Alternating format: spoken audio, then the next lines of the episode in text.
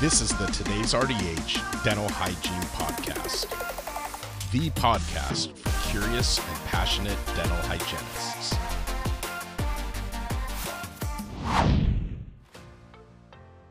Hi, Kara RDH here. Before we get started, I want to thank Listerine for sponsoring this podcast audio article. There is some exciting new research that shows Listerine antiseptic is 4.6 times more effective than floss for sustained supragingival plaque reduction. This shows the antimicrobial action of Listerine, in addition to the mechanical action of floss, can help achieve optimal oral health. I highly encourage you to check out the research for yourself by going to rdh.tv slash attack plaque. That's rdh.tv slash attack plaque. The link is also in the description of this audio article. And please note, although a sponsor of this audio article, Listerine and Johnson & Johnson Consumer Inc. had no input into or control over the content being presented in this podcast. Now let's get to the audio article.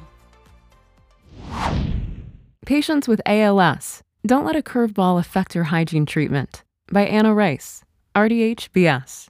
Years ago, when working for a dental practice in Tulsa, Oklahoma, I encountered my first patient diagnosed with amyotrophic lateral sclerosis, ALS. The disease is often called Lou Gehrig's disease, deriving its name after an American professional baseball player who played for the New York Yankees from 1923 to 1939. I knew about Lou Gehrig and the disease both because of my dad. My father loved the Yankees and even tried out way back in the day. He may have been from Massachusetts, but his love of the Yankees was true. Gehrig's baseball records lasted decades, and he was voted the greatest first baseman of all time. Annually, the Lou Gehrig Memorial Award is given to the MLB player who shows the best character and integrity. Those are the qualities my dad emulated. I also appreciated the disease when my father's coworker and close friend's wife were afflicted in the 1980s. I didn't, however, know enough as a clinician to really help my patient. A lack of understanding about how exactly the disease was going to affect his oral health, the complications of dental procedures,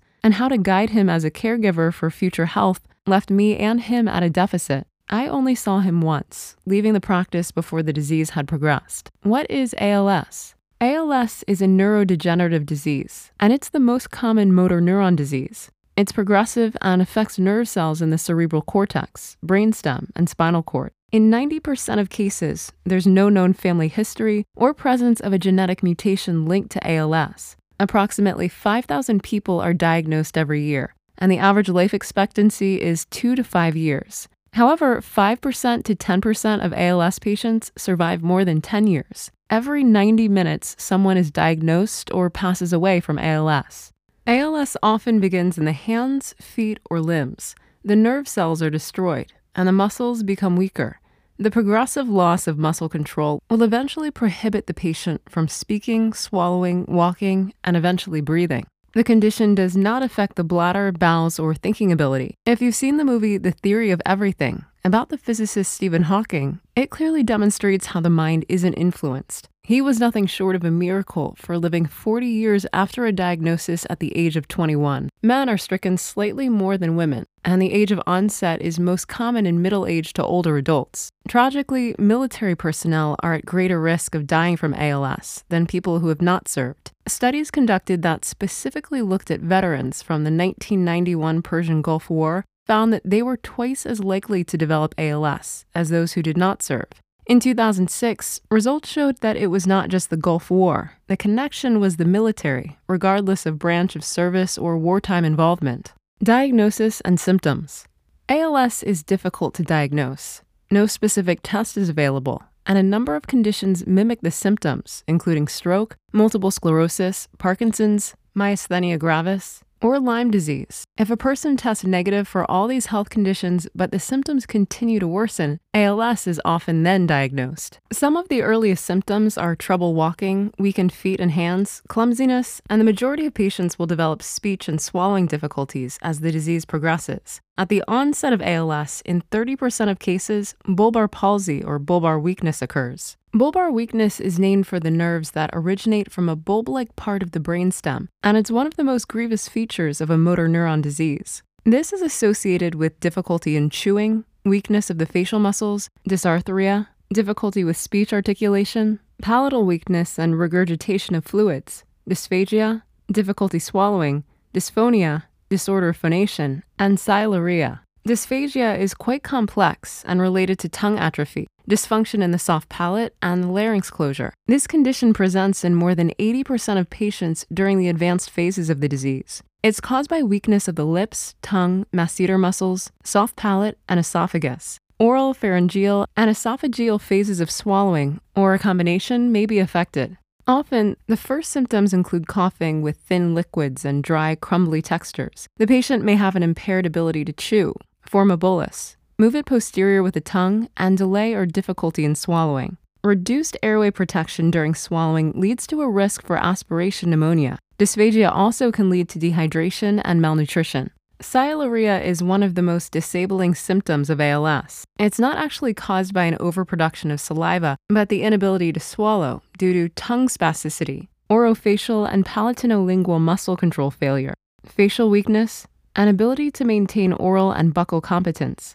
The treatment of the ALS patient's sialorrhea can complicate their oral health. A physician may prescribe medications that will reduce salivary flow, and the dental clinician should keep that in mind for caries prevention. Other than medication, a treatment to the parotid gland can be irradiated or paralyzed by injection of botulinum toxin. Dental practice considerations. There are several areas we should be considerate of with ALS patients. All practices have different physical setups. Variables will be present in accessibility and equipment, and our flexibility to modify will be helpful. We're required to be wheelchair accessible, yes, but can you give proper treatment from a wheelchair to avoid the difficulty of transfer? It'll be easier for the patient at a certain point in the disease process to have treatment while in their wheelchair. The patient's medical intricacies require the most care. Since the patient may be unable to cough or clear their throat, a reclining position is contraindicated due to the increased chance of aspiration. A hyperactive gag reflex, hyperreflexia, can be viewed in different ways. The gag reflex may be seen as an assurance that any dental material loose in the mouth will not be aspirated. However, a much more menacing and practical view is that stomach contents will be forced into the oropharynx and aspirated, resulting in respiratory crisis and possible patient death. If using a rubber dam for posterior procedures,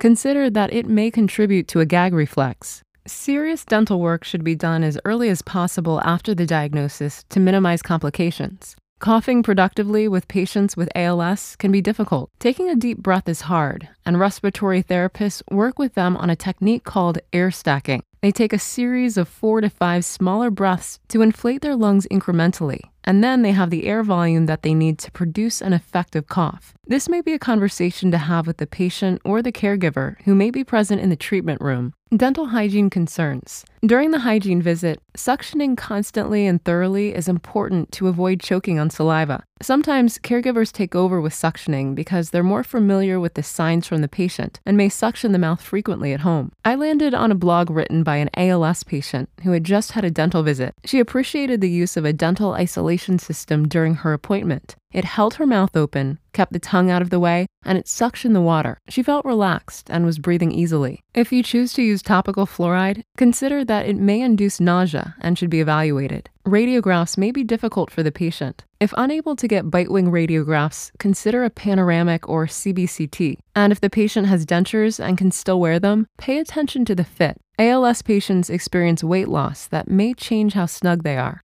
Frequent preventative visits could be in the patient's best interest, but could be a financial hardship. Medicare and some private health insurance may cover dental care. A prescription or letter from the ALS specialist can help ensure the coverage, although it's not a guarantee. Home care instructions. For an ALS patient, keep in mind that something as simple as turning the faucet on and off can be difficult, not to mention squeezing the toothpaste, holding a toothbrush, or using a cup to rinse. You may recommend a hands free toothpaste dispenser or electric toothbrush, for example. Perhaps dry mouth rinses or tongue scrapers would be useful. A portable suction device and suction toothbrush, such as PlaqueVac, could be advantageous. Occupational therapists are a wealth of information in this area. ALS patients may also have tight jaws. Dispensing a rubber bite block may help the caregiver for home use. Keep on the lookout for grinding patterns, and if deemed appropriate and the patient can tolerate it, a night guard may be valuable. However, remember that night guards trigger salivation, which may be too much for some ALS patients. No two people with ALS are alike, but most symptoms will in some way affect their oral health. Whether it's upper body symptoms that affect their ability for home care, head and neck symptoms of difficulty swallowing or excess saliva, or respiratory symptoms such as restricted breathing or trouble sleeping, we should take all into consideration to help guide our treatment. As always, consider the beautiful human in our chairs. Ergonomically, it may be difficult for us to treat them, but it's worth the effort. Their minds are sharp, their vision and hearing are strong, and their taste and smell aren't challenged. A big smile, a kind word, or gentle touch could go a long way. If you or a loved one has been diagnosed with ALS and served in the military, click the link in the article on our website for resources to help. This article is not sponsored by or has an affiliation with PlaqueVac. PlaqueVac was mentioned for purely educational purposes as a home care option to help patients with ALS. I hope you enjoyed that audio article. Thank you again to Listerine for sponsoring this episode and for their recognition of the important role hygienists play in the dental office. I highly encourage you to check out the new research that shows Listerine antiseptic is 4.6 times more effective than floss for sustained supragingival plaque reduction. This shows the antimicrobial action of Listerine, in addition to the mechanical action of floss, can help achieve optimal oral health. Head on over to rdh.tv slash attack plaque. That's rdh.tv slash attack plaque to learn more. And please note, although a sponsor of this audio article, Listerine and Johnson & Johnson Consumer Inc. had no input into or control over the content being presented in this podcast. Thank you for listening to the Today's RDH Dental Hygiene Podcast. Subscribe on Apple Podcasts, Google Podcasts, Spotify, Stitcher, or wherever you listen to your favorite podcasts.